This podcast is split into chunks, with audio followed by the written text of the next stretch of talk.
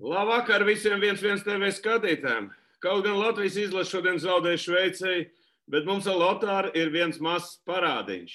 Sākās Nacionālā hokeja līgas Stanley Kausa izcīņa. Un kopā ar maniem, kā vienmēr, ir viens viens TV eksperts Lotārs Zariņš. Sveiks, Lotār!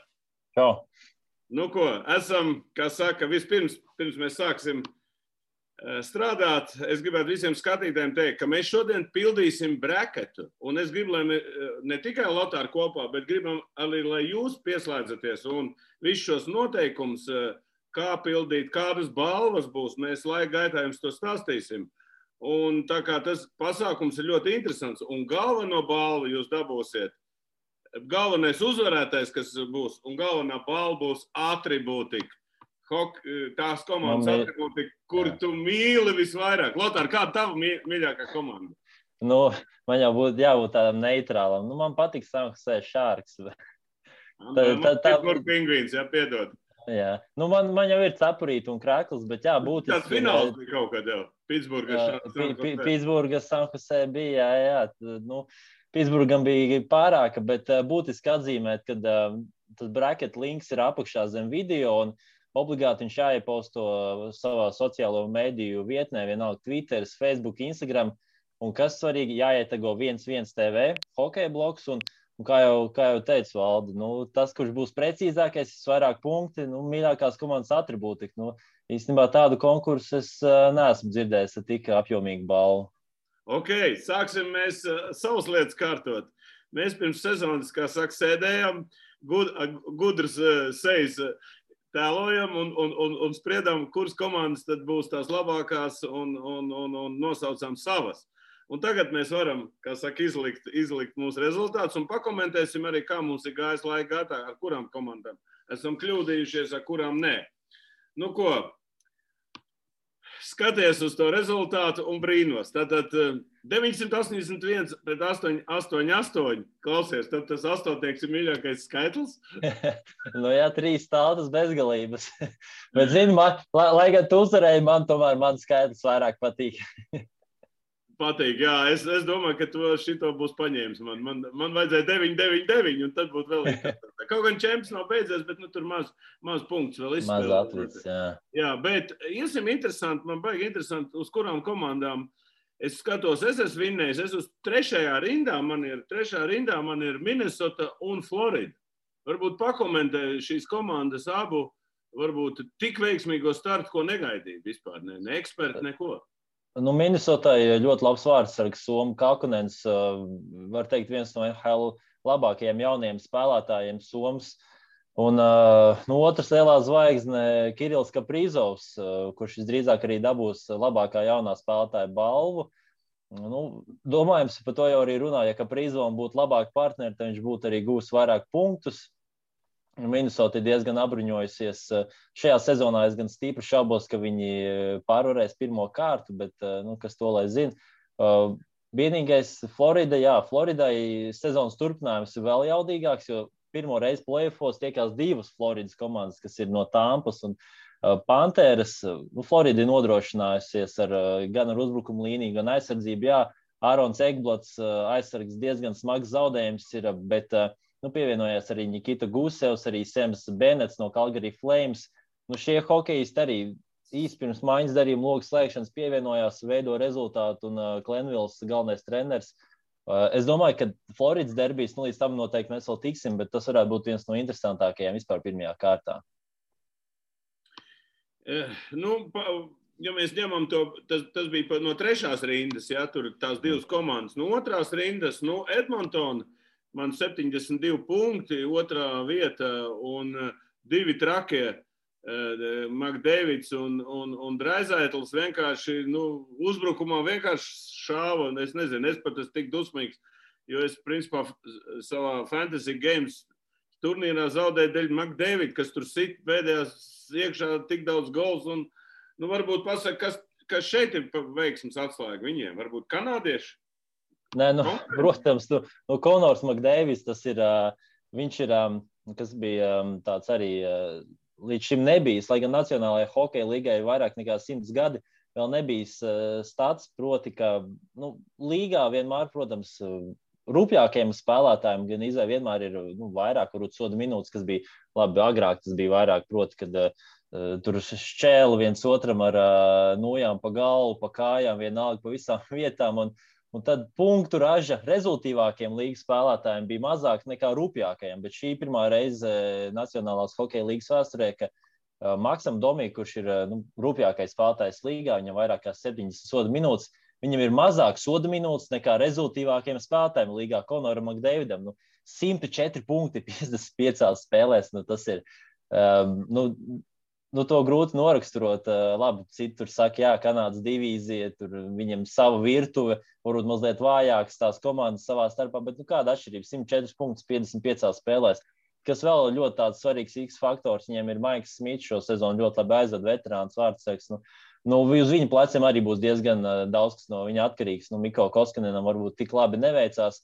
Jā, arī uh, maiņas darījumu sakarā bija pieminēts, ka Dēls varētu pievienoties šai komandai starpsezonā, jau bija arī sezonas laikā, bet uh, nu, līdz šim tas nav noticis. Bet, nu, gan jau arī līdz Elam mēs tiksim. Bet, jā, nu, nu šajā nu, tur nevar nepieminēt. Vienkārši divas zvaigznes, Makdēvids un uh, Draizētlis. Un, Ar to pietiek. Jā, un, un vēl Taisons Berija aizsardzībā pievienojās uh, pagājušajā sezonā. Meipelīvs pārstāvēja, nu, viņam šajā sezonā 48 punkti. Arī ļoti labs rādītājs šai komandai nu, pirmā kārta noteikti es pieņemu, ka viņi pārvarēs. Nu, iesim vēl pie otrās rindas. Man, eh, ko, kā, pie kādas komandas es gribēju piesaistīt, tas ir pie Columbus Blue Jackets. Treneris nomainīts, mēs līkina nākotni neskaidrībā. Nu, iedod savu komentāru kopumā par komandu, jo par latviešu spēlētājiem mēs vēl runāsim atsevišķi. Nu, par komandu atsevišķi uh, sezonu viņam sākās uh, iespējams ar nu, šīs zonas skaļāko maiņas darījumu, ka Um, tika aizmainīts Pierre Luksdubua. Uh, ļoti pēc ķermeņa valodas varēja saprast, un pēc visu iespējamā, ka viņš grib pamest to komandu. Ģenerālmenedžers parūpējās, lai viņš dodas uz Winnipegu un pievienojās Laine. Nu, likās, nu, tik būs metīs golus, un uh, sākums jau nebija labs. Jau uh, kādā ceturtajā spēlē viņi jau nosēdināja uz soliņa par to, ka viņš nespēlē aizsardzībā. Nu, sanāca īstenībā pakomentēt tieši Kolumbus spēles vairāk šajā sezonā, vairāk viņas paskatīties. Nu, pēc ķermeņa valodas uh, laina, kuram vajadzēja gūt vārdus, uh, vilkt to komandu, nu, viņš neizskatījās pārliecinoši. Nu, viņam kaut kas tomēr patraucēja. Olivers Bjorkstrāns, uh, rezultātīvākais spēlētājs, bija šajā komandā. Nu, domāju, ka varbūt daudzi maz par viņu nemaz nav dzirdējuši. Vienīgās divas lielākās zvaigznes, Sedžs Jones, Zaks Varenskis. Šajā starpzonā ļoti nopietns būs tieši uh, pagarināt līguma Setu Jonesu, uh, kā Tortorella izteicās, tad viņš būs nākamais komandas kapteinis. Viņam jābūt, ir, jo Niks Folino ir pametis komandu. Redzējām Merzlikina gaisā tverošos apskāvienus. Parasti pēc uzvarām Merzlikins lēca Folino ap kaklu, bet nu, šobrīd viņš ir Toronto nometnē. Sešas sezonas Tortorella bija pie šīs komandas stūres. Nu, kur viņi aizdīs eh, nākotnē. Nu, 63 gadi vai turpinās uh, trenēt. Viņš saka, ka viņš pats grib. Iespējamais variants uh, Girgensona pārstāvētās Seibras, nu, vismaz tā pēc iespējām tiek minēts. Nu, kaut kas īstenībā labs raksts bija Medijā Diathletic par to. Trīs anonīmi spēlētāji intervēti. Lai pastāstītu, kas tajā komandā notika. Panārins pamets, Bobrovskis pamets. Nu, visi, visi grib prom no tās komandas. Dubuā Un e, īstenībā nekas dišs tur neizkrast. Nu, tāds nebija nekāda tāda secinājuma, ka tur vai uh, Tortorella būtu kaut kāds slikts treneris. Jā, viens tur izteicās no spēlētājiem, ka nu, varbūt nebija tās labākās attiecības, bet visi uzteica gan pilsētu, gan uh, Tortorellu. Vienīgais pie, uzteica gan arī ģenerālmenedžeri Kekalainen, ka viņam patīk ļoti daudz kaulēties. Viņš vienmēr centīsies izspiest pēc iespējams mazāko summu, bet Nu, bet tas ir loģiski. Jebkurš ģenerālmenedžers gribēs pēc iespējas labāk spēlētāju ar mazāku līgumu. Un, nu, kaut kas tomēr šai komandai nav vienīgā lieta, jā, kad jauniem spēlētājiem nav tur interesanti. Jo Kolumbusā nu, tas nav īsti hokeja, tā nav hokeja pilsēta. Vienīgā reize, kad varbūt hokejists pazina, bija, kad viņi izcīnīja uzvaru pret Tambejas Lightning. Četrās spēlēs izsita pirms divām sezonām viņus tad, tad uzsauc arī spēlētājiem vakariņas pa brīvu kaut kur kafejnīcās. Bet uh, nu, tas vienkārši, es pieņemu, ka vienkārši tā pilsēta nav tik interesanta jauniem spēlētājiem. Mēs Zīkinam arī, nu, būsim atklāti, ja mēs Zīkins būtu tādā Toronto, visa līga pa viņu runātu katru dienu. Par mēs Zīkinu mēs vēl runāsim, jā, atsevišķi. Nu, jā. labi, Kolumbus. Es arī iekritu, uz, uz, ņemot viņu uz to, ka viņi nu, iepriekšējā sezonā labi nostartēja. Nu, likās jau, ka būs, bet nu, viņi man viena no vājākām komandām. Bet kas ir interesanti, pie pirmās rindas, nu, es esmu trāpījis gandrīz visus. Jā, pie tam visvairāk ar Colorado Avalanche, bet sāksim runāt par Pittsburgh Penguins. Jā. Nu, es tev gribu, tā ir mana mīļākā komanda, es viņai ļoti sekoju. Un, godīgi sakot, vien, vien brīdi likās, ka viņi pat netiks tur tajā playoffā. Tagad viņi ir pirmajā vietā. Nu, varbūt pakomentē, tu savu, man ir savu versiju. Es šeit te varētu šādām lietām paoponēt. nu, nu, labi, 15 sezonas, 15. sezona pēc kārtas viņiem ir izslēgšanas spēlēs. Uh, es jau atkārtoju, atkārtošos ar to klišejisko frāzi, kamēr Krosbīs Malkins ir komandā, tikmēr viņiem būs Stanley Kausa pretendente.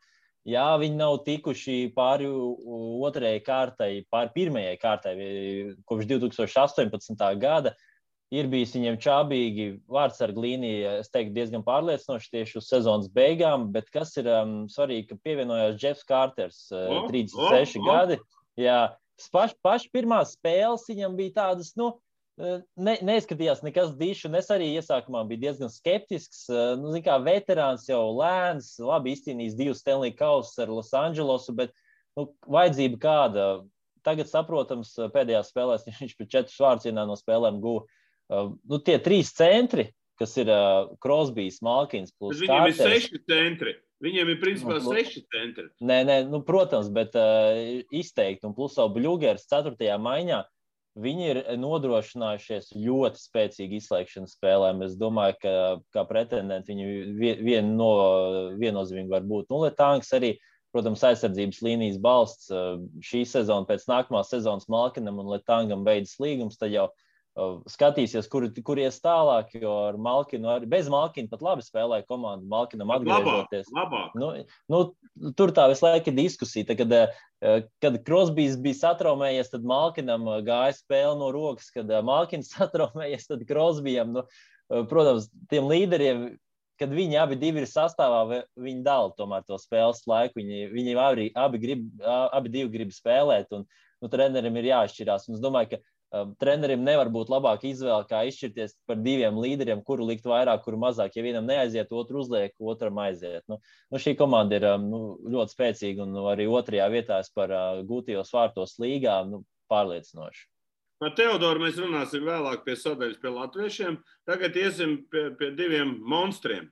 Nu, labi, Sentlūijas un Bostonas neko daudz nerunāsim, bet nu, Lasvegas un, un un principā Kolorādā abi izcīnīja visvairāk punktus, 82. Un tikai savstarpējās spēlēs es saprotu, Kolorādo ir tie saucamie pre, prezidenta kausi, ja, kā saucās. Jā, jā, viņam prezidenta kausi, jā, jā, viņa līga. Kolorādo ilgi nav tādu dabūjuši. Ilgi viņi jā. gājuši uz šito rezultātu. Nu, sāksim par šitiem diviem monstriem, varbūt dažus vārdus. Nu, Landeskoks, Rantanens un um, Makinons, tie ir laikam Viņi pēc uh, visiem tiem analī, analītikas rādītājiem ir uh, labākā uzbrucēja trio, labākais vispār visā līgā. Nu, viņi ir dominējoši, plus vēl aizsardzībā Makārs. Nu, tā komanda pagājušajā sezonā viņi zaudēja Dalsai izslēgšanas spēlēs. Es domāju, viņi tur diezgan labu pieredzi guva. Nu, šajā sezonā arī Makārs bija satraumējies, bet uh, arī es, es, es pieņemu, ka viņi ļoti labi ir nodrošinājušies izslēgšanas spēlēm ar tādu hokeju. Bet uh, runājot par Vegasu, nu, viņiem ir 7 spēlētāji, 14 vārtiem. Un es teiktu, ka viņiem tomēr tas sastāvs ir dziļāks. Ja izkrīt uh, Colorado šie līderi, nu, nu, Vegasai ir ko ielikt vietā. Man, man arī patīk, uh, lai gan daudz saka, ka NHL, protams, tā, tā arī ir, kad viņi ir palikusi ātrāk tā līga. Bet izslēgšanas spēlēs es teiktu, ka priekšrocība tomēr būs Vegasai. Viņiem arī šis Rains Rīvs, uh, Tafgais. Uh, Un izslēgšanas spēlēs tomēr ir tas fiziskais hokejs, un tas viņiem būs ļoti, ļoti nozīmīgs. Un uh, Vegas arī starp top piecām komandām uh, gūtajos vārtos - vārdsarga līnija, Lenērs, uh, Flerī. Nu, Flerī vispār aizved labāko sezonu praktiski karjerā. Jā, es zinu, jo man Lenērs bija Tad tur viņš notraumējās, ka Covid vai kas tur bija pazudis. Viņš un, un principā Flerī vilka to komandu. Pilnīgi. Tu, nu, es saku, tur aizsardz, vārdsarga līnija viņiem ir ļoti laba. Nu, nevar arī nepieminēt Kolorādo Filips Grubo, Grubovers. Nu, vidēji ielaistajos vārtos man tieši, bija, tieši virs. Nu, tā jau tā jau tu pa viņiem pat labāk vari pastāstīt.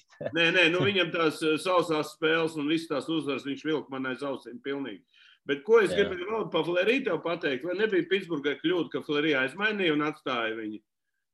Nu, tur, tur jau bija tā lielākā runa par to, ka pastāvēja iespēja, ka viņš atgrieztos Pitsburgā.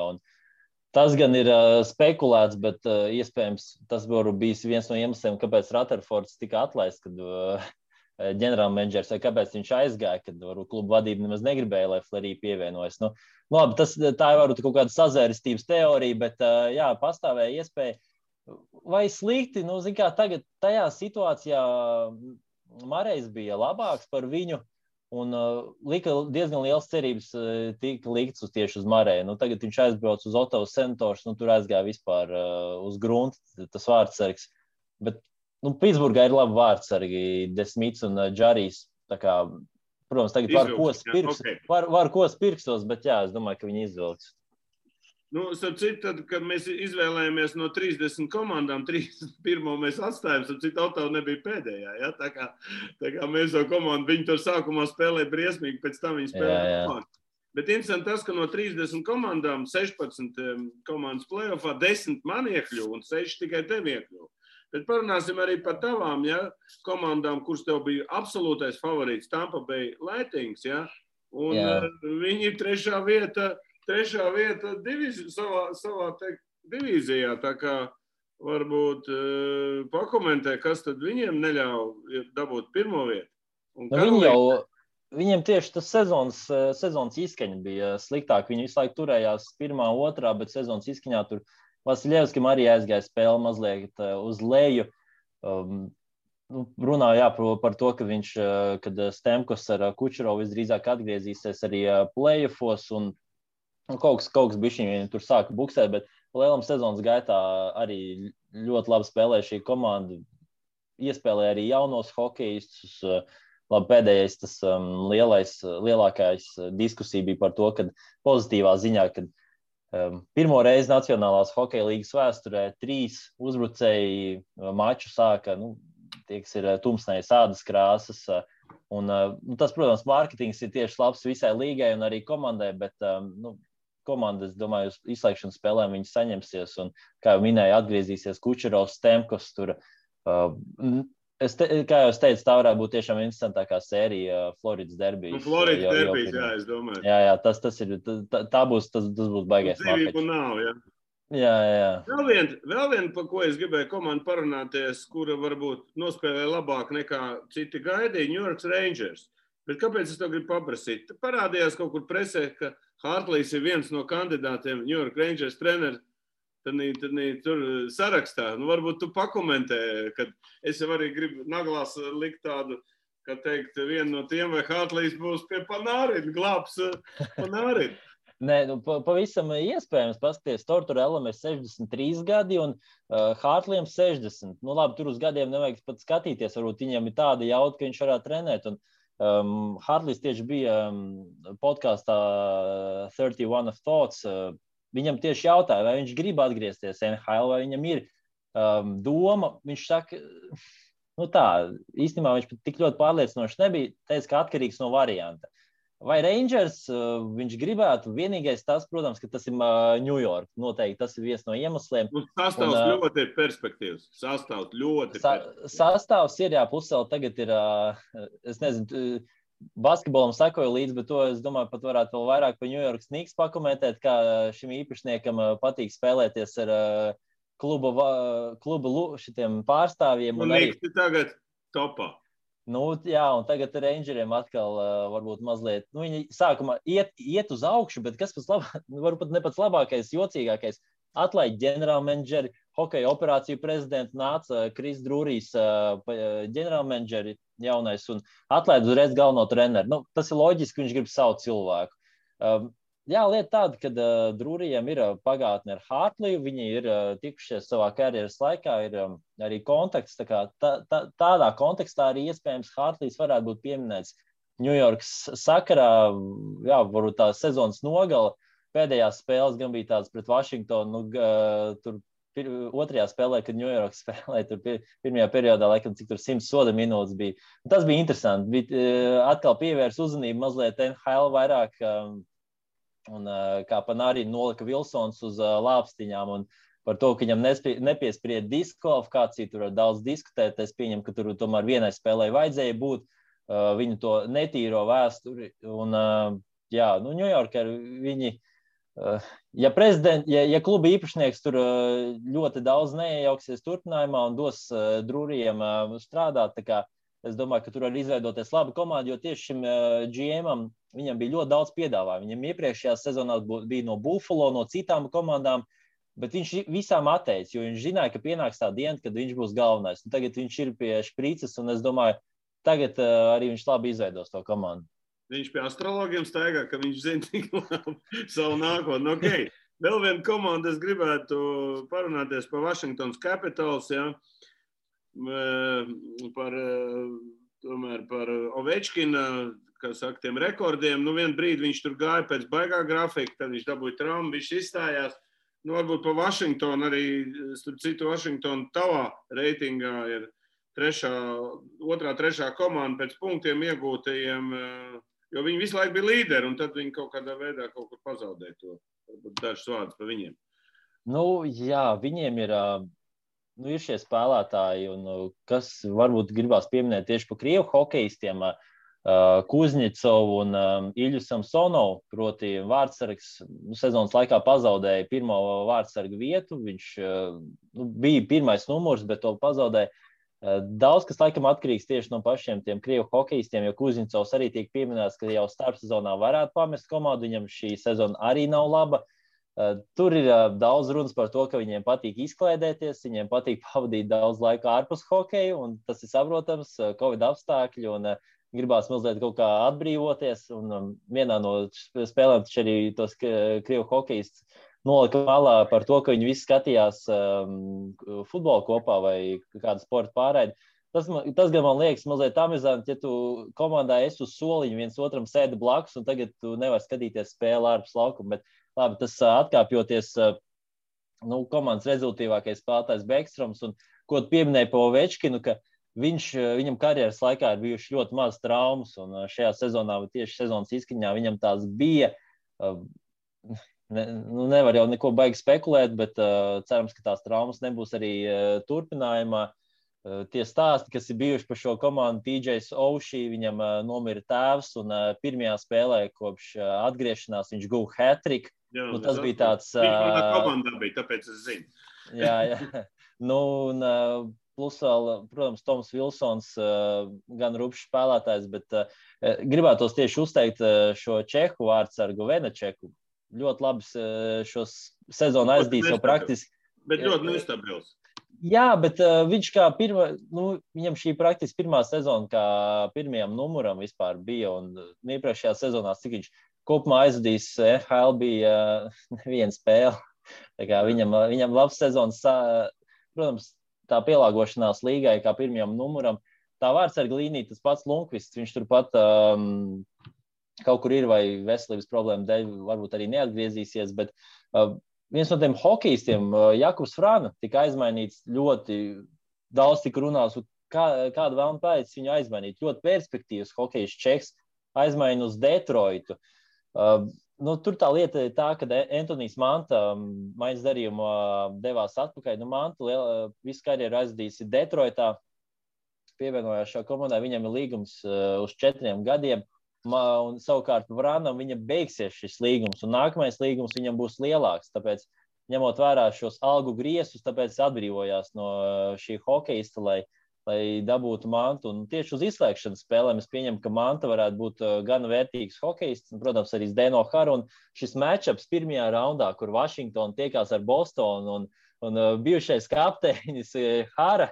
Nu, tur, būs, tur, tur, tur būs arī gribās redzēt, kā viņam būs ar uh, žurku, jeb uh, um, maršānu attiecības, jo viņiem jau tur, tur bija saķeršanās. Tagad tur arī būs īņķis. Nu, pēdējā komanda, par ko es gribētu parunāties, es par Sanhosē neparunāju, mēs pa, par Balcē runāsim tad. Bet uh, Toronto Maple Leafs, nu, pati krūtākā komanda Kanādā, nu, beidzot ir pirmā vieta. savā konferencē. Nu, klausies, nu tad beidzot būs vai nebūs. Kas tur būs? Nu, jā, viņi kopš 2004. Eh, gada beidzot ir pabeiguši pirmajā vietā savā divīzijā. Uh, es teiktu, viņi tiks tālu. Viņi noteikti pārvarēs pirmo kārtu, ko viņi nav izdarījuši kopš uh, nu, diezgan ilgi, cik laikam, uh, kopš 2004. gada, laikam, jā, jā arī nu, teiksim tā, jaunie talanti, plus veterāni, Joe Tortons, Jasons Spēts, um, arī komandas uh, šis uh, kapteinis Kolumbus komandai um, Folīno pievienojās. Ja nemaldos, viņiem tur ir bijušie četri kapteiņi savās komandās. Nu, tur tā līdera grupa un tas, kas notiek ģērbtuvēs, nezinu, tur ir tas autoritātes līmenis ir vienkārši cauri griestiem. Un galvenais to parādīt arī laukumā. Nostins Meķus arī 41 vārdu 51 spēlē būs, būs, la, būs labi playoff sērijas. Domāju, viņi noteikti tiks tālāk pāri pirmai kārtai. Kas svarīgi, ka tieši arī šie veterāni arī gūs punktus. Tas pats Jasons pēc 53 spēlēs, viņam 30 punkti.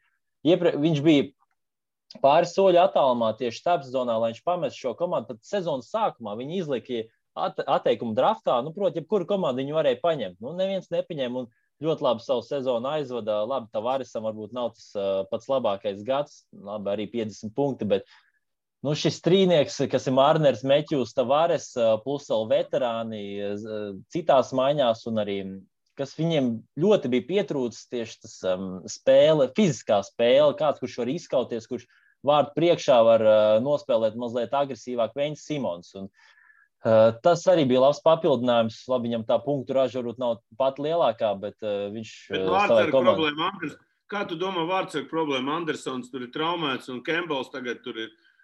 Nu, Džeks Kembels noteikti, es pieņemu, ka viņš varētu būt arī tas pirmais numurs, jo Andersons vienalga, cik daudzi teikuši, ka viņš um, labs vārdsargs ir vidē, statistika viņam šajā sezonā ir drausmīga. Uh, Un uh, pastāv iespēja, ka viņš drīzāk arī komandu pametīs starpsezonā. Viņš kaut kā nekad nav licies pārliecinošs vārds. Nu, varbūt, var, varbūt jau kopš tās, kopš tās reizes, kad Andris Džeriņš iemeta uh, Herningā viņam to vienīgo ripu, kad, kur viņam vajadzēja nosargāt, un Latvija tika ceturtajā finālā. Nu, tas man vēl vairāk iegriezt. Nu, kaut kā viņam tā pārliecība nav. Varbūt jānomaina komanda, varbūt viņš to spiedienu no visas Toronto vidas ne, nu, īsti nevar pārvarēt, bet uh, viņš ir labs uh, vārdsargs. Bet uh, nu, Toronto es pieņemu, ka viņam laiks beidzies.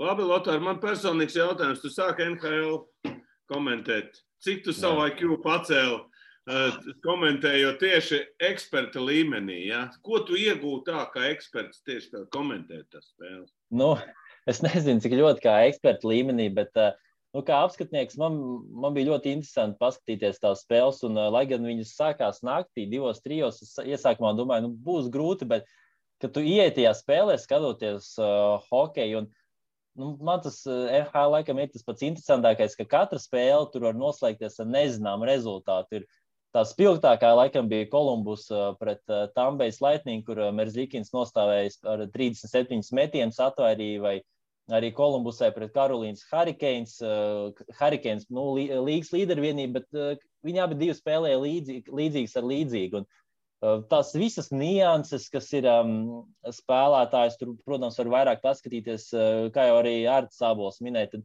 nu, tu jau skaties vairāk tās epizodes, bet viņi parāda tos atkārtojumus, tur tā analīze ir vairāk. Um, Kaut ko uzzina jaunu par spēlētājiem, arī uh, palasot vairāk. Tāpēc es saku, tā, uh, ļoti grūti ir, es pat teiktu, sakot visām līgas komandām vienlīdz uh, ideāli. Tāpēc arī ir kaut kādi dažreiz tie fakti, kurus ir aizmirstās vai uh, nezinu. Bet, piemēram, tā Kolumbus komanda, nu, viņi izskatījās, ja kā viņi iepriekšējās sezonās izskatījās, nu, viņi reāli neticēja sev. Nu, pilnībā viņi neticēja. Un, un tas, tā komentēšana īstenībā, ja, ja pašā sākumā bija tā, ka es atceros pirmā spēle, ka Karolīna pret Kolumbusu man bija Un pirmais periods, nu, es tur vienkārši švīzdams, tur man, man likās, tur varēja krēklu izmiegt pēc pirmā perioda.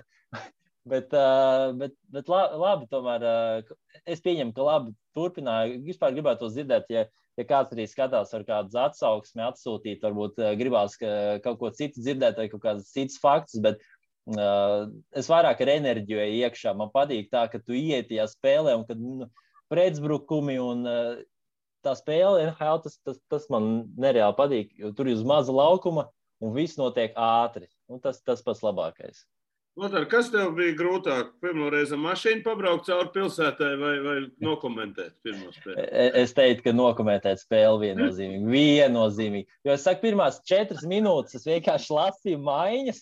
Es neskatījos hokeju, un tur gan Olovs, gan uh, man teica arī pēc spēles, viņš saka, ko, nu, ko tu tur lasi? Tu skaties, spēle, spēle notiek. Es tur stāstu kaut ko, kurš kuram tur suns piedzima vai otrais, eh, otrā meita.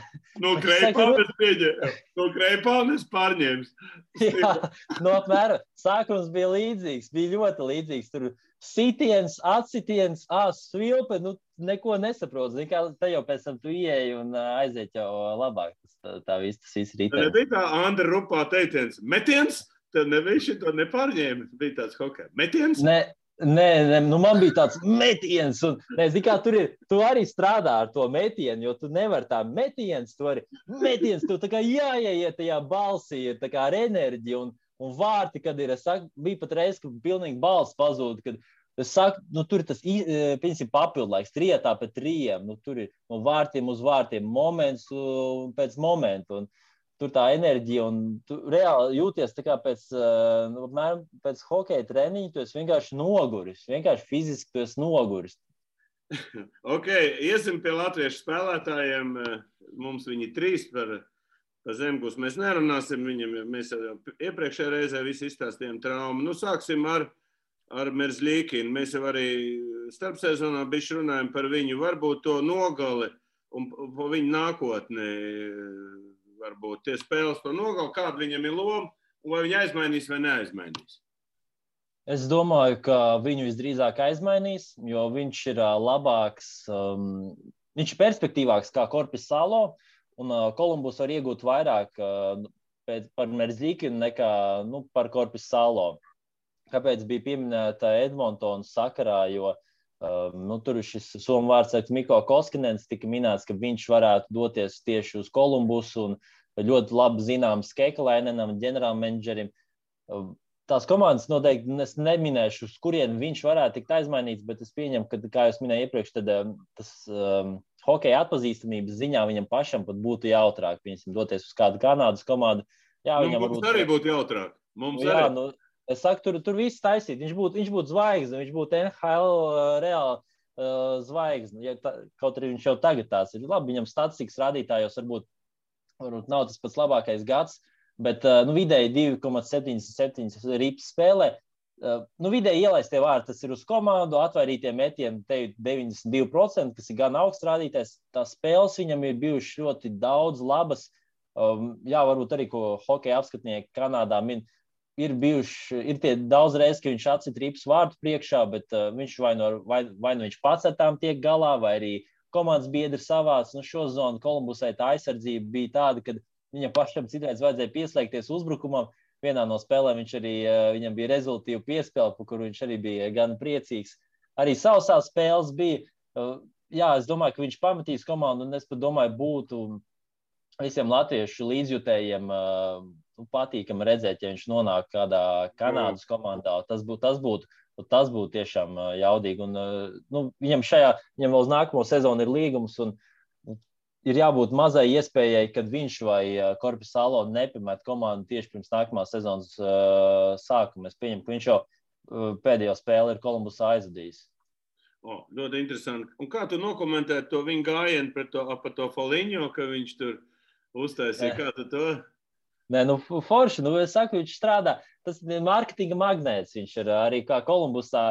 Kolumbusē varbūt to sociālajiem mēdījiem nav tik aktīvi kā citām komandām. Tas arī ir tas mīnus, jo ar Elu var strādāt. Viņš ir tāds materiāls, ka viņš pievelk līdzjutējus. Viņš viņu grib redzēt. Viņš katru sezonu ņem jaunu kājsargu, jaunas ķiveres. Viņu, viņam intervijas. Viņš pateica pēc spēles, kurā zaudēja, ka viņam apnīk zaudēt. Viņš reāli naktīs nevar gulēt. Un tad tā bija viena no tām reizēm, ka visi līga viņam pievērs uzmanību. Nākamajā spēlē viņš izcīna uzvaru.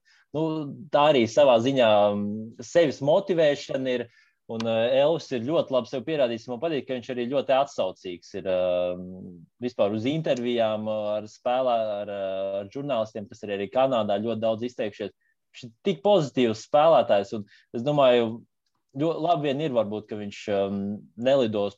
Labi, labi priekš Latvijas hokeja uh, tas varbūt liels mīnus, kad viņš nepalīdzēs izlasē, bet priekš viņa paša tīri, lai uh, varbūt sadziedētu kaut kādas mikrotraumas, lai pabūtu ar savu sievu un uh, būs arī pirmdzimtais. Nu, viņam, viņam mazliet jāuzkrāj spēki nākamajai sezonai, un uh, nu, lai, lai vēl vairāk vilktu savu nākamo komandu, nu, varbūt arī tomēr paliks Kolumbusā, bet nu, es tīri šaubos. Viņš ir. Kā teikt, ir atstājis mantojumā Kivlinieku tādu uz izlases. Tā kā nav tik traki nemaz. Jo jā, jā. tas vārds arī tomēr Čels ir izcīnījis otro uzvaru. Pārliecība ir, viņš brauc uz Latviju ar lielu pārliecību. Nu jā, šodien mēs redzējām, ka mazliet Puninovam neaizgāja spēle. Nu, Viss tur arī būs. Tas ir trešais vārds. tu skatīsies kā kilinieks, jo tur jau tā sezona um, NHL šajā gadā bija tas lielākais mīnus, kad netika daudz spēlētāju pie uh, spēlēšanas. Kilinieks praktiski visu sezonu pavadīja tajā taksijas kodā. Viņam uh, septiņas spēles ir AHL. Uh, nu, viņš aizvadīs šajā sezonā mazāk par desmit spēlēm. Un kā jaunam hokeistam, 25 gadu, nu, viņam to spēļu praksi vajag. Viņam ļoti vajag nu, ēst. Un, uh, es teiktu, ka tas ir diezgan liels mīnus vispār, ka šī spēļu praksa viņam nebija. Bet uh, cerēsim, ka varbūt viņš arī čempions tiek pie uh, spēles laika un uh, sev labi pierāda. NHL viņš sev ļoti labi pierādījis, un kā arī Tortorelli izteicās, viņš ir NHL vārds, viņam vajag tikai pārliecību par sevi. Un kā tad pārliecību var vairāk gūt, kā vienkārši spēlējot? Nu. Nu, ko, lēnām pārēcamies pie Rudolfa uh, Balcera, kurš arī atteica izlasē, bet nu, tu droši vien zini, kā iemesls, kāpēc, ko kas. Nu, mēs visi zinām, viņam nav līgums. Bet pirms sezonas mēs domājam, vai viņš vispār spēlēs hokeju. NHL varbūt viņš tur vēl sazina, kur būs uz Norvēģijā vai kur. Jā, jā, bet jā. tagad sanāk tā, ka viņš ir lieliski sezona, iziet no tā pirmā maiņa vairākumā, nu varbūt iedot mazu, mazu tādu savu uh, slēdzienu par, par sezonu. Un, tomēr kur viņš paliks? Uz, uz, vai viņš paliks, vai viņš tomēr kaut kur būs citur? Notiek? Es domāju, ka uh, Sankusei būtu muļķīgi no viņa atbrīvoties, jo viņiem ir ļoti daudz lielie līgumi ar uh, spēlētājiem, no kuriem ir jātiek vaļā, ir reāli jātiek vaļā. Un Balcers, uh, jā, viņam 17,41 spēlē, viņam bija daudz spēles laikā, jau tu minēji, vairākums pirmā maiņa, otrā spēlē praktiski visiem ar līderiem, arī ar uh, Hertls Maijers, viņam tā laba maiņa bija uz vairākām spēlēm izveidojusies, kur krāja punktus.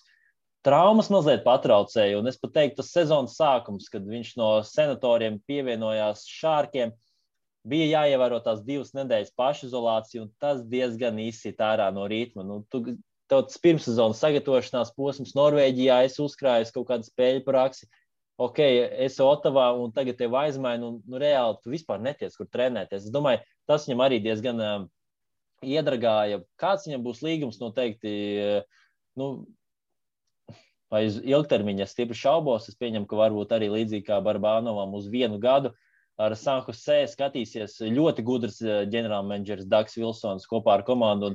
Ir jau kopš 2003. gada, un Um, šī bija tikai trešā sezona, kopš uh, Vilsons ir pie komandas stūres, ka viņi netika plēsoņā. Nu, un otrā sezona pēc kārtas.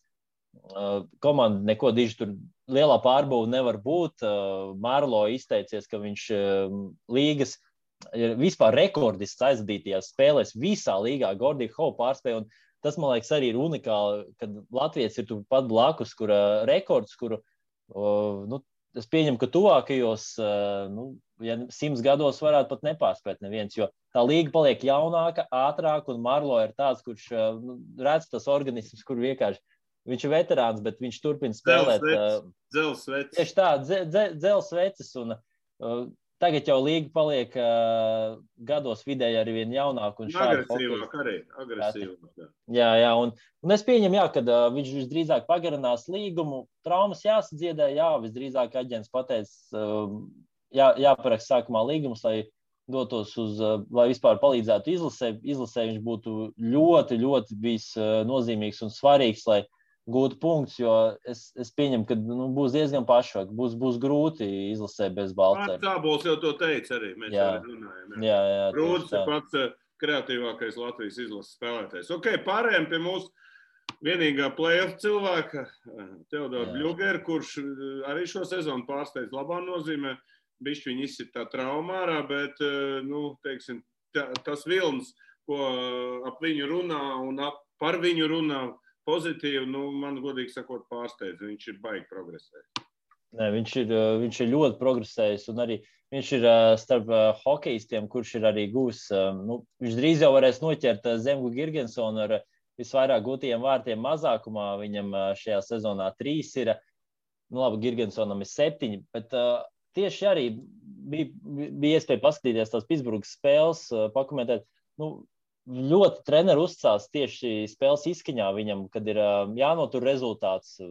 Protams, ka jāgūst vārti, tad viņi nelaiž laukumā tik ļoti, ja ir, ja ir viena vārda deficīts, bet tieši aizsardzībā viņam tās, tās mazās niansītes, ko viņš spēlē, kad viņš nāk pretinieki, nu, pēdējās praktiski sekundes spēlē, viņš vienkārši nostumj viņu uz laukuma apmali un spēle, tas uzbrukums noslēdzas. Un tas tāds ļoti mazs detaļas, bet Bluegers tik gudri tās visas dara, un tāpēc treneris uzticās. Un, jā, varu būt šaubas, kāpēc viņam bija tā trauma, ka viņš atgriezīsies vai būs sastāvā.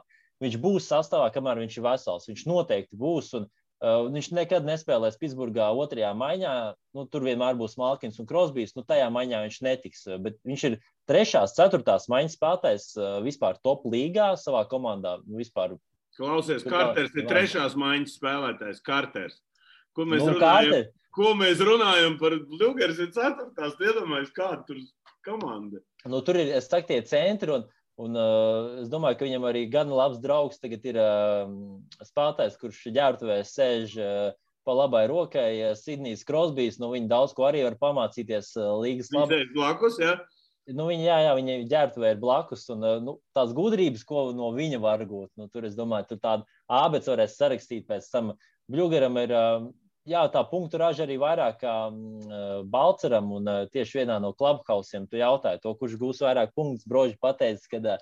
Uh, kad uh, Bļūgers teica, ka Balcers, nu, kā Balceram pietrūka, tur divas spēles viņš mazāk aizvadīja, varbūt gūs punktus, bet uh, Bet Bluegers, Bluegeram jau arī šo zonu noslēdzas līgums. Viņam arī jāparaksta ir uh, jauns uh, piecas gadu līgums.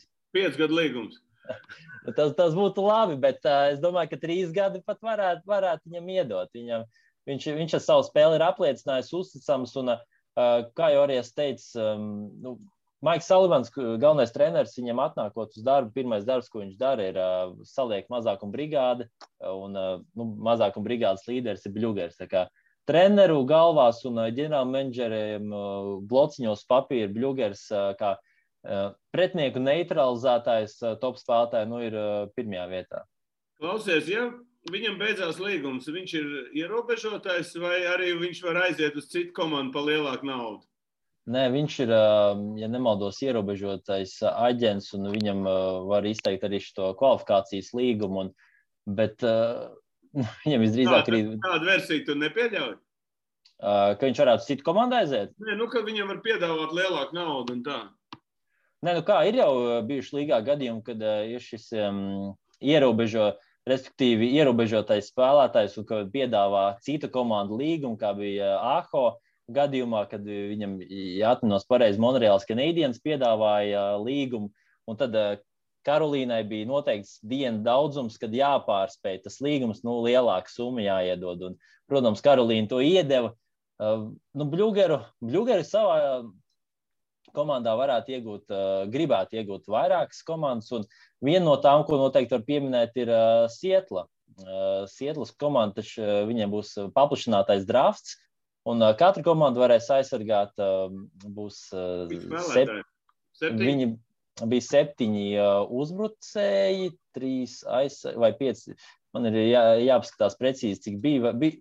Viens no tiem variantiem, laikam, bija septiņi uzbrucēji, trīs aizsargi un viens vārdsargs, vai arī astoņi laukuma spēlētāji un viens vārdsargs. Un, un Bļūgers tiek minēts kā viens no tiem spēlētājiem, kuru komanda aizsargās. Nu, tas oh. nozīmē, ka ar viņu rēķinās. Nu, ko uz to labo, kā saka, pārējām mēs pie saldēdiena, pie braketa. Nu, šeit tu man varēsi kārtīgi atriepties, jā, es saprotu. Tūlīt pildīsim braketu, bet vēlreiz mēs atgādinām. Mēs vēlreiz visiem mūsu skatītājiem atgādinām. Ja jūs pildīsiet braketu, jūs varat saņemt savas mīļākās komandas, visu ekipējumu. Jūs padomājiet, ja man būtu Pitsburgā, es izvēlētos, piemēram, Crosby vai Bluegeru formu, un, un, un, un, un tu savukārt San, San Jose Sharks, ko tu izvēlētos? Savkasē netika ne, ne izslēgšanas spēlēs. Nē, es domāju, Balcer turētu izvēlēties. Nu, jā, ar Balceru mierīgi tur varētu. Okay. Bet galvenais, jā, bet, Balcer, bet, okay. bet galvenais vajag atzīmēt, ka jāieliek tas brackets savā sociālo mediju vietnē un obligāti, obligāti jāietago viens viens TV un arī hokeja bloks, un tikai tad, tam, kuram būs visvairāk punktu, dabūs uh, to balvu un varēs staigāt kā karalis pludmalē vasarā. Ok, labi. Tad ejam mēs lēnām braketu. Ja? Tātad mēs kreisajā pusē, tur, kur ir Nords, tad ziemeļi divīzija, mēs redzam Toronto pret Monreālu. Nu, ko ļoti īsi sāksim strādāt. Ja? Nu, es varu pateikt, nu, es sākšu, tu man varēs oponēt tagad. Es, tu jau izrunājies, tad man kārt bišķi kaut ko papļurkstēt. Nu, Arī pateikt kaut ko par NHL, jā. Tu jau nē, savā nē, fantazijā nu, biji līderis, ne? Es fantazijā biju ilgi, es vispār regulāro sezonu nomaucu baigi labi. Bet izšķirošā playoff finālā man pievīles vēlreiz pasaka. Man bija četri vārds ar Kembels, man bija Grubauers, man bija šitas Ņeģeļkovičs un man bija Talbots. Ar četriem tādiem vārdsargiem es visus ņēmu priekšā. Un tad man, bet, bet es sanācu tā, ka pēdējā nedēļā tur viņi vai nu nespēlēja, vai tur bija kaut kādas problēmas, un es to pārstāvu nedēļu zaudēju. Tas ļoti dusmīgi. Bet, bet labi, ejam pie Toronto. Starp citu, Nedelkovičs Karolīnai ļoti labi arī aizdīja. Jā, iegājis. Viņš ir trešais vārdsargs, bet viņš tur arī daudz sausās spēles. Okay. Iesim tā, Toronto, manuprāt, jā, nu, vispār man pāris spēles esmu skatījies Toronto. Es teikšu tā, nu, kā tu arī pats pateici, ka tur ir tik daudz līderu, nu, viņiem ir šoreiz jāuzvar, un es, es lieku, es lieku ka Toronto tiks tālāk. Jā, es arī lieku, ka Toronto tiks tālāk. Uh, tās spēles pēc tam. Nu, jā, jā, Toronto noteikti tiks tālāk, un Monreālai. Uh, Labi, tas pats Kerijs Prāts. Nu, nav, Monreālai nav nekādas izredzes. Baigi maz. Viņi iz... spēlē ļoti, ļoti, kā var pateikt, nu, tā, tā diezgan pelēks hokejs. Diezgan. Nu, viņam nav tas, kas bija kādreiz. Bet, nu, zini, gūti pateikt, kā Toronto būs ar to psiholoģiju. Ja? Viņiem, ja viņi pārvarēs pirmo kārtu, viņi arī var vinēt visu turnīru. Jā, jā, kopš, kopš 79. gada pirmā reize, kad šīs abas komandas tikās plēfā. Arī tas. Oh, oh, oh, tā jau arī. Diezgan jā, ilgi. Nu, tāpēc, ka viņi tagad salika kanādiešus kopā. Nu, jā. ok, Edmonton Winnipeg. Nu, ko, Winnipegā komanda labi iesāk, otrā puse diezgan pašvāk. Nu, es domāju, es arī likšu Edmontonu. Es gribu redzēt to baigo finālu, Toronto Edmontonu. Jā, jā. Es, es arī viennozīmīgi. Ah, tev jāuzliek, ka spēles ir vēl cik, uh, cik spēlēs. Nu, es teikšu, Toronto, Toronto uzvar uh, sešās spēlēs uh, Monreālu un uh, piecās Winnipeg uh, Edmontonā. Nu, es lieku, tā, tas ir, tas ir tūlietis, jā, tev. Jā. Okay, tad es lieku, es lieku Toronto četrās spēlēs un, eh, un Edmontona piecās spēlēs. Okay. Okay. Ejam otru, ejam pie īst, tātad pie austrumiem. Pitsburga, New York Islanders. Es cik atceros, New York Islanders tev bija čempions Stanley Kausa. Tu atkāpsies vai neatkāpsies? Es atkāpšos, jā. Nu, nevar atkāpties. Lotārs, tev jāpild ir savu solījumu. Ko tu esi? Nu, nu nē, nē, nē, nē, nē, nē. Nu, kā, es, es jau esmu teicis to, ka nekas nav nepareizāks par pirmssezonas prognozēm. Nu, es es uh, atkāpšos tomēr un nu, likšu, likšu galdā Teodoru Bļūgeru, jo nu, Ņujorkai Anders Līs, komandas kapteinis, satraumēts. Un, jā, pirms diviem, pirms trim sezonām nu, Islanders pārliecinoši uzvarēja Pitsburgu pirmajā kārtā 4-0. Es ceru, ka uh, Pitsburgā tiks tālāk, jo tur tomēr spēlētāji un visa komanda spēlē skaistāku hokeju. Kā, nu, teikt, es jau smējos, ka Islanders ir kā, nu, Krievijas, apmēram, OHK Dienāmo, kā agrāk spēlēja. Tas tāds aizsardzības hokejs, un, starp citu, viens no hokeistiem arī tur Leo Komarovs vēl joprojām uh, no, komandā. Ir tāds kadrs. Cik spēlēs? Es tev, man liekas, tev ir jāuzspiež arī. Tad, eh, tad nu, es, eh, es lieku sešās spēlēs. Nu, es likšu septiņās. Oh. Es domāju, ka tur būs diezgan ilga sērija, jo Islanders tomēr aizsardzības hokeja spēlē un Pitsburgā tādu uzbrukumu. Un, uh, no Islanderiem varbūt tas uzbrukums varbūt pieklubo. Nu, Pitsburgai aizsardzība. Es teicu, Pitsburgā septītā nevinnēs. Viņi var vinnēt tikai sešās. Nekā skatīsimies, skatīsimies, kā būs uh, playoffs. Skatīsimies. Ok, Washington, Boston. Es lieku Boston septiņās spēlēs. Nu, es, es tomēr lieku Vašingtonu sešās spēlēs. Es, es tomēr man kaut kā gribās, lai uh, Hāra dabū vēl vienu kausu. Wow. Bet viņš nedabūs. bet viņš nedabūs. Ok, tālāk. Ejam tālāk. Uh, Colorado ar, ar. Louis. Blues. Jā, nu, Colorado ir mans favorīts arī pirms sezonas. Es neatkāpjos. Tā kā tu atkāpies, es lieku Colorado. Nu, piecās es, spēlēs. Piecās spēlēs nu, nolasīju manas domas. Es arī tieši lieku Colorado piecās spēlēs, jo es domāju, ka tā sērija nebūs gara. Sentlūis e, mazliet iekodīs e, kājā, bet. Bet, bet ne, arī ne... viņi ļoti, ne, nu, redz, viņi bija čempioni un viņi ir playoff komanda. Viņi vienreiz jau parādīja pēdējā komandā, būdam vinēt. Jā, jā. viņiem kas var būt? Tikpat labi viņi var vinēt, bet no otras puses, nu, ja Colorado zaudē, nu, tad viņiem tā ir traģēdija vienkārši. Jā, nu, tur, tur komanda zaudē pirmā kārtā, tad tā ir traģēdija. Nu, šeit es arī lieku uz, eh, es domāju, šeit būs diezgan viegla sērija.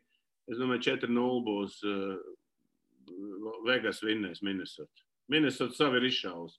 Un vēl pie tam jaunais Kaprīzovs, viss tur. Nu, Čaļi ir izpildījuši uzdevumu. Manuprāt, viņi vienkārši pret, nu, nevarēs izturēt to spiedienu, kas, kas būs. E, e, es, es piekrītu arī, man, man arī tieši jau breketā saukts, ka viņi četrās spēlēs tiek tālāk. Viņiem tas viss maiņas ir gan spēcīgāks un pilnīgāks kā Minnesotai viennozīmīgi. Nu, ko, iesim tagad Karolīna Nešvila. Nu, Nešvila pēdējā laikā kaut kā tur iekļūtai četrniekā. Es nezinu, nu, viņiem, būtu nu, viņiem tur ļoti Jusīs Sāros, tas ir galvenais varonis, kurš kopš marta mēneša ir uh, praktiski līgas viens no top labākajiem vārdsargiem. Viņš vilka to komandu un lieliem tāpēc arī komanda tika izslēgšanas spēlēs. Tur jau uh, maiņas darījuma logos uh, pirms slēgšanas īsi pirms. Uh, tik runāts, ka Nešula varētu atbrīvoties no kaut kādiem hokeistiem. Ryan Sēlis bija viens no tiem, Un, uh, tieši viņa ģimene, viņa kopā ar sievu, viņam, viņa teica, viņam bija tik ļoti stresains tas laiks, jo viņiem ir um, jauns, uh, kā saka, vēl viens bērns nāca ģimenē. Tad tas viss stress bija tik augstā līmenī, ka negribējās, lai Elis aizmaina, un viņš palika komandā un kopā ar komandu tika plēfos. Bet es domāju, ka viņi arī uh, tikpat ātri, cik iekļuva beidzamajā mirklī, tikpat ātri izskatīs pirmajā kārtā pret Karolīnu. Es domāju, viņi pie, piecās spēlēs. Kas ir, nu, teiksim, Karolīnas, mēs neparunājam arī mūsu Karolīnas tas spēks, viņa arī tā labākā komanda bija izvēlēta. Nu, es viņiem nekad neticu, es lieku piecās spēlēs, bet, nu, pa čempionu es tā bišķi šaubos, vai viņi varētu būt. Tur tā lieta, ka, um, ja, ja Kar pa Karolīnu maz runā, Eh, Brindamors, galvenais treneris, eh, viņam arī starpzonā beidzās līgums un eh, runā par to, ka viņi pagarinās trim gadiem. Man liekas, ļoti būtiski, ko viņš arī pateica, ka viņš pagarinās līgumu ar komandu tikai tad, ja ar līgumus ar visu stāfu tiks pagarināts, ar visiem treneriem, ekipējumu menedžeri, ar pavāriem. Viņam jābūt visai tai pašai komandai, kāda līdz šim ne, nedrīkst nevienu, kā saka, neparakstīt. Un viņš pāks ar komandu, tas treneris ir ciets, um, komanda arī um, var pieminēt Jēkabs Slavinu. Viņš eh, tiek minēts kā galvenais kandidāts uz uh, uh, līgas labākajiem. Uh, godīgākais tāds džentlmenis. Uh, viņam šajā sezonā tikai divas soda minūtes. Protams, arī Sebastians Sāho, Tervainens ir atgriezies no traumas. Un uh, tevis pieminētais Nedelkovičs sezonu viņš arī tika sākumā, sezonas sākumā izlikts uh, atteikuma draftā. Nu, Protams, ka komanda varēja izvēlēties. Jebkur. Tā gadās. nu, jā, un tagad viņš ir pirmais numurs. Uh, izkods ir Pēteram Razeku. Tāpēc es tev jāspēlē fantasy. Tev ir jāskatās, kurš jaunais var izšaut. Saprot, tas ir baigs svarīgs faktors fantasy. Atcerieties, tas visos no. fantasy ir. Ka tur ir kaut no, nu, ko savākt no apakšas. Ja? Labi, nu, es, tur, es, nu, es pieņemu, manā fantāzijā vienkārši tur bija drausmas. Tur labāk Es labāk par to skaļi nerunāju. Bet, nē, nē, mē, jā, pa, tu pasvani man, es tev pateikšu, ko savāk. Labi. Nākamreiz zināšu. Tā. Nu, ko, nu pats saldais ēdiens Florida ar, ar, ar Tampa Bay, jā, es domāju, Nu, manuprāt, es liktu uz Floridu septiņās spēlēs vienu iemeslu pēc. Tāpēc, ka, nu, manuprāt, nu, šogad nav viņa čempioni. Tāpēc, ka ir traumēts spēlētāji, vēl, vēl ne. Un tas, ka viņi atnāks, neko, ne, ne Kučerovs, ne Stemkos, neko nemainīs. Un viņiem nav otrā vārdsarga. Jā, Vasiljevskis, teiksim, nevilks, tai komandai nav šāds. Savukārt Florida, nu, Florida var Viņi, ja nebūtu Tampa Bay, varbūt viņi arī varētu zaudēt, bet nu, viņiem tur ir principiāli cīņa. Viņi tur neatdos nevienu. Tāpēc es lieku septiņās mačos Floridā. Nu, e, e, es īstenībā tev ļoti daudz kam piekrītu. Viņiem vārdsarga līnija ir ļoti spēcīga. Es pat teiktu, ka Sergejs Babrovskis ir trešais vārdsargs. Jā, Drīgers ir Drīgers plus vēl Spencers Naits. Jā, Drīgers visdrīzāk komandu pamatīs starpzonā, jo nu, vienkārši nevarēs viņu parakstīt. Bet, uh, Uh, nu, š, nu šī komanda ir ļoti spēcīga. Viņiem ir uh, jā, visas līnijas, plus vēl pievienojušies jauni hokeisti, bet es tomēr likšu uz uh, tāmpu, ka viņi uzvarēs um, sešās spēlēs. Jā, sešās spēlēs. Es tomēr pieņemu, ka viņi vairāk ir, uh, viņiem tā pieredze plēfos ir uh, lielāka, lai gan regulārajā sezonā Florida bija ļoti laba, es pieņemu, ka viņi arī plēfu varētu sākt labi, bet uh, Eh, Tampai tomēr ir, tī, ir tā Stanley Kausa pieredze, viņi ir, viņiem gredzens ir rokā, un es domāju, ka viņi arī grib uz vēl vienu. Negrib, negrib, negrib. Negrib. tas, es, nu, tur tā lieta, kurš vairāk gribēs, tas arī uzvarēs. No, no. Sapratu, Florida nav cik gadus tikus ārā no, pirmā, no pirmās kārtas. Kā, ja viņi izies, viņi arī ļoti bīstami. Viņi ļoti kaut kā no to 2000 gadiem. Viņi arī nekur nav visu Tad, kad viņi bija finālā, man liekas, ar, ar Pitsburgu, vēl varbūt kad vai kaut kad. Kaut kad, viņu, kaut kad bija, viņiem baigs sen nav bijis otrā kārtā. Tā kā es arī uz viņiem lieku uz tumšo zirdziņu. Nu, nu, viņi, viņi, nav, viņi otrajā kārtā viņi nav tikuši kopš 90. Eh, 96. Eh, gada. Nu, es teiktu, saku, nu, nenormāli ilgi, tā kā es nemaz negribu. Varbūt kāds vēl, kas klausītājs vai skatītājs nav piedzimis. Nu, es, es tajā gadā piedzimu. Ah, nu tad vēl labāk. Nu, tad mēs teiksim, Lotāru. Manu vecumu, Viņi var piedzimt to jaunāko. Apmēram, jā, jā. Ok, četras komandas paliek. Un um, mēs to nosauksim uzvarētājus, un mēs aiziesim li šoreiz līdz finālam. Jo nākošais mēs tiksimies finālā. Nu, nākamā mūsu tikšanās ar Lotāru būs tieši pirms Stanley Kausa fināla. Un šodien mēs noteiksim tikai līdz finālam. Ja, bet eh, nu, tā, tāda kaut kas nu, skaidrs, ka mēs arī ieliksim uzvarētāju. Ja, bet tā, bet nākošā tā tikšanās būs, vai mēs varēsim kāds atminēt finālu. Nu, ko iesim Toronto, Edmontonu? Manuprāt, tas būs, tas būs vienkārši bomba. Es, es, es saku, no visiem tā ir vislielākā bomba. Tāpēc, kad Kanāda interesē līderi, Nu, viss, viss tur būs viss. Tu nevari pateikt, kā viņi nospēlē regulārajā kopā, kā viņiem ir savstarpējās cīņas. Varbūt uzmetās. Savstarpējās cīņas es uzreiz nevarēšu. Nu jā, nevarēs, bet, pateikt, bet, bet, nu, jā, kā tu saki, nu, tas uh, Kanādas derbijs tur būs, uh, es domāju, līdz asinīm. Nu, tur būs baigā cīņa. Vārdsargi. Nu, Kuram ir labāk vārdsargi? Es domāju, ka šajā brīdī uh, ļoti līdzīgi ir. Nu, ja Džeks Kembls turpina spēlēt kā līdz šim, tad uh, Toronto, bet Maiks Smits ir šajā sezonā sev tik ļoti labi pierādījis. Jā, ka, es, te, es teiktu, ir gan līdzīgi, tiešām gan līdzīgi. Nu, labi, es lieku Toronto septiņas spēles. Toronto septiņas. Ja jau es... ir izgājuši uz otro kārtu, tad jau trešā kārta ar tiks. Nu, es lieku Toronto arī, bet tur laikam tās spēles nav jāatzīmē. Nav, cik, jā, nu tad, jā, cik viņi, bet... Tad liekam Toronto, jā. Jā. Tad mēs liekam Toronto, jā. Ok, tā. Ejam tālāk um, pie Vesta. Nu, Kolorādo arī, bet manuprāt, Kolorādo ar Vegas būs tāds, nu, varbūt nebūs tik krūts. Uh, varbūt hokejs, nu, nevis hokejs. Nē, nē, nē, nē tur, hokejs tur būs, būs labs, bet es domāju, tā interese nebūs tāda, kā būs Toronto un Edmontonā. Nu, nu, skatītāji interesi, tur vairāk nu, līderi. Jā, tā. nu, ka, ka, Kanādas, eh, Kanādas komandas vienmēr būs uh, interesantākas. Nu, to es domāju. Tautsumās top 6 komandas uh, arī tieši aizvada spēles. Kā, mm, jā, bet uh, spēles ziņā. Mm, Nē, jā, es par kvalitāti nerunāju, es runāju par to interesi, jo tomēr, nu, nu ko, Kolorādo es lieku piecās spēlēs, piecās. Jo viņi šogad arī, nu, arī savstarpējās ir vinnējuši. Ļoti daudz, viņiem kaut kā ir parocīgs tas pretinieks. Ja? Jo, nu, manuprāt, vai nu Kolorādā ies kā traktori, vai nu viņas tur nonesīs jau pirmajā kārtā Sentlīs. Nu, es, es saku, ka tomēr Vegas tiks tālāk. Viņiem pieredze ir bijusi finālā. Viņi zina, kā līdz turienei tikt. Daudz spēlētāji ir mainījušies. Um, vārdsargi līnija, es teiktu, vismaz uh, abi vārdsargi pārliecinošāk, tomēr Vegasai. Un es, es, es pieņemu, ka uh, Vegas tiks tālāk. Ok, ejam uz uh, austrumiem. Tātad man Pitsburgā pret Bostonu. Ja? Uh, es lieku Pitsburgu piecās spēlēs, jo manuprāt, arī tu pats teici, ka tik labi Pitsburgā kā tagad nespēlē nekad. Un, manuprāt, nu, viņiem būs grūta Bostonā. Viņiem vienmēr ir bijis grūta Bostonā. Bet, bet, bet katrā gadījumā es redzu, ka, ka, ka viņiem ir diezgan liels pārsvars visās līnijās.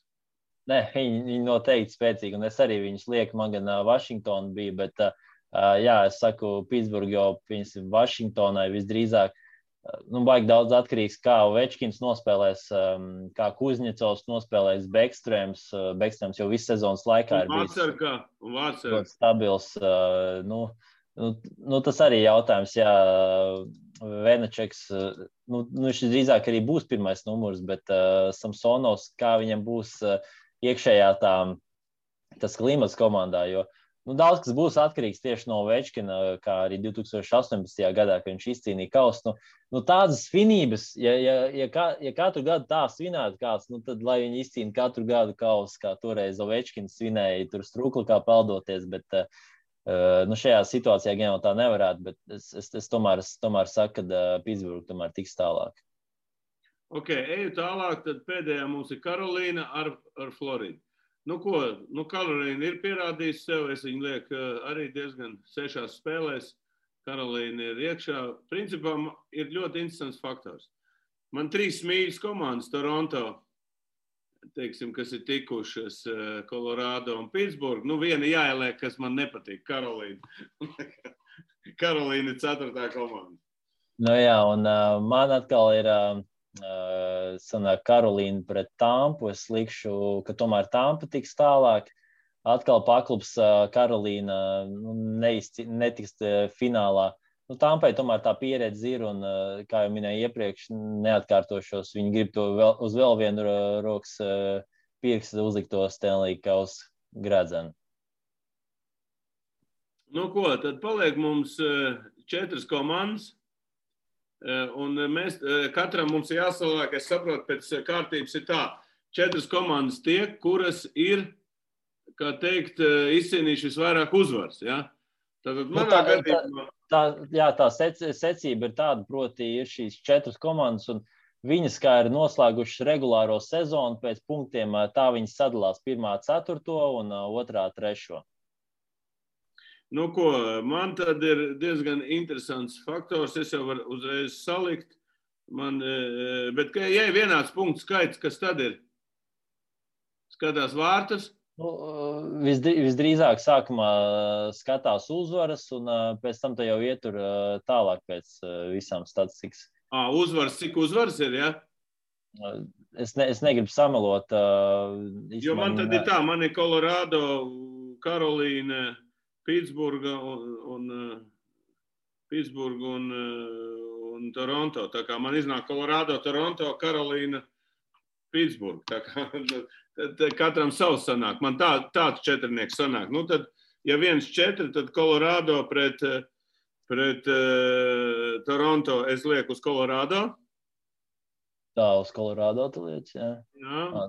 Tūlīt saliks. Un tālāk, un uh, otrajā es lieku uz Pitsburgu, un fin finālā Colorado, Pitsburgu un čempions Colorado. Oh. Es no saviem neatkāpjos. Es biju. Es uzticīgs, jā. jā, es esmu. Bet man nebija uh, Pitsburga, es, es, es nebiju pārliecināts, ka viņi tik labi spēlēs. Viņi baigi labi nomainīja sastāvu, viņi tiešām vārdsargi spēlē labi. Un, un Viņa vārdsargi līnija, jā, jā. Nu, man, man līdzīgi kā pirms maiņas darījuma logu slēgšanas, es arī savus izvēles apmainīju, bet tev tur vēl jāieraksta, cik vārdus kopā gūs finālā. Fin, vispār kopā? Vis, vispār kopā, jā, jā. Cik, nu, ja būs sešas spēles, tad vidēji piecas vārdus, nu, ielikšu 31. 31. Tas tāds ir rezultāts fināls. Nu, nu, būs Colorado, Pittsburgh, būs daudz golu. Jā. Nu, kol, Labi uzbrucēji, labas maiņas, nu, teiksim. Jā. Nu, jā, manā, man atkal, manā frontē Vegas ar Tampu. Es saku, ka Vegas tiks tālāk. Es jau vienreiz viņu spēlēju finālā. Jā, jā, jā nu, pir, pirmajā de, de, de, debijas sezonā jā, viņi spēlēja, pārspēja Vašingtonu. Nu, Vašingtonu nepārspēja, Vašingtonu viņas pārspēja. Un uh, Pitsburgā es saku, ka Pitsburgā tomēr tiks tālāk. Es saku, ka Pitsburgā, Toronto ne, ne, netiks tālāk. Un, un čempioni Vegas Golden Knights būs. Oh, klausies, nu, nevien, mums ir čempioni no vienas divīzijas. Piedodiet. Jā. Ja? Un, un 26 vārdus gūs. Nebūs tik ļoti rezultātīvs tas uh, fināls. Tur būs daudz spēle tieši fiziskā ziņā. Lerī pret savu komandu, piedod, vecīt. Viņi izsilps tur. nu, bet tas būs, tas būs labs stāstījis Tas tieši priekš. Visiem Ziemeļamerikas mēdījiem baigais. Jā. Tad vēlreiz skatītājiem mēs atgādinām, ka mums eh, zem visu šitā video būs links, kurā jūs arī varat ieiet un, un, eh, sadar, nu, un ie- ielikt savu, savu to breketu. Jā, un arī pēc tam, kad jūs to breketu izveidojat, nofotografējat, un ja jūs ieliksiet soca, visos sociālos tīklos, zem, hash, zem notagosiet ar viens, viens TV ar hokeja blogu, tad jūs tiksiet pie, pie formas, varbūt iespējams bērnības sapņa eh, formas, eh, kāda komanda jums ir mīļākā un kāds spēlētājs ir mīļākais, un jūs tiksiet pie tās formas klāt. Jā, tur nedaudz precizēšu. Nav jāliek visos, vienkārši jebkurā sociālajā mēdījā. Galvenais ir ietekot uh, uh, hokeja blogu un 100 TV. Bet, uh, ja jūs nevēlaties uh, mēdījos kaut kādos likt, tad, uh, protams, tāpat varat piedalīties mūsu līgā. Un, un, un atsevišķi uzvarētājs būs arī no cilvēkiem, kuri nav publicējuši sociālajos tīklos. Tā kā būs divi uzvarētāji. Uzvarētājs, kurš ir publicējis savu braketu sociālajos tīklos, attiecīgi dabūs arī fanu atribūtiku, un uh, cilvēks, kurš nav publicējis sociālajos tīklos, viņam būs nedaudz mazāka balva, bet arī būs balva. Tā kā droši piedalieties. Nu, ko, Lotār, liels paldies tev par sarunu. Mums diezgan gara saruna sanāca. Jā. Bet tā kā mums tas mačiņš ar tevi notiek, ja? un es kā hokeja kaut kāds, nu, tāds, kā saka, iesācējs, un tu tāds jau, jau, jau apskatnieks ar, ar komentētāju jau pieredzi, ja? nu, es esmu uzvarējis, es esmu priecīgs, un es ceru, ka nākošais gads tu ilgāk padomās pie tiem, pie tiem sastāviem, lai, nu, pie tām komandām, ko, ko izvēlēties, ja? Nu, kā kāda es saku, ja spēlētāji tiek aizmainīti, tas arī ma- aizmaina savus uh, domas sezonas laikā, kā, lai, lai izveidot pēc iespējas labāku bildi savā, savā pusē. Un paldies skatītājiem, ka esat kopā ar mums. Jā. Hokejs vienmēr mums bijis viens, viens TV prioritāte, un tūlīt sāksies pasaules čempionāts hokejā. Mums būs ļoti daudz watching partijas, būs mums arī visādas intervijas. Tā kā sekojam līdzi kaut gan Latvijas izlasē. Godīgi sakot, mēs gribējām labāku sastāvu, un, un, un, un, bet mu- mums Bet jācī, jā, jā, jācī, jācīnās ir tādu. Mums ir Bobs Hartlīs. Viņš Jā. Zina, kā komandu savākt. No, un labāk zaudēt tagad, tajās draudzības spēlēs, jo tad viņš aizies tās kļūdas. Un viņš iespējams kaut ko pamainīs vai izdarīs. Tā kā mums ir Un ļoti vēl, un vēl, vēl kas ir būtisks, katru, katru rītu būs apskats par iepriekšējo čempionātu dienu un par nākamo. Kā Braucot uz darbu, varēs klausīties, kas notic iepriekšējā dienā un kas sagaida jau, jau esošajā. Tā kā būs diezgan daudz par čempionātu runāsim. Nu, labi, un, un mēs atkal tiksimies Nacionālā hokeja saka, sakarā to, ka mēs tieši pirms Stanley Kausa fināla un tad apstīsimies, kurš tad ir iekritis ar degunu. Tad, eh, saka, Dubļos, jā, vai nu kurš būs ar, pace, ar pacelu degunu. Paldies, Lotār, paldies visiem un tiekamies jau drīz.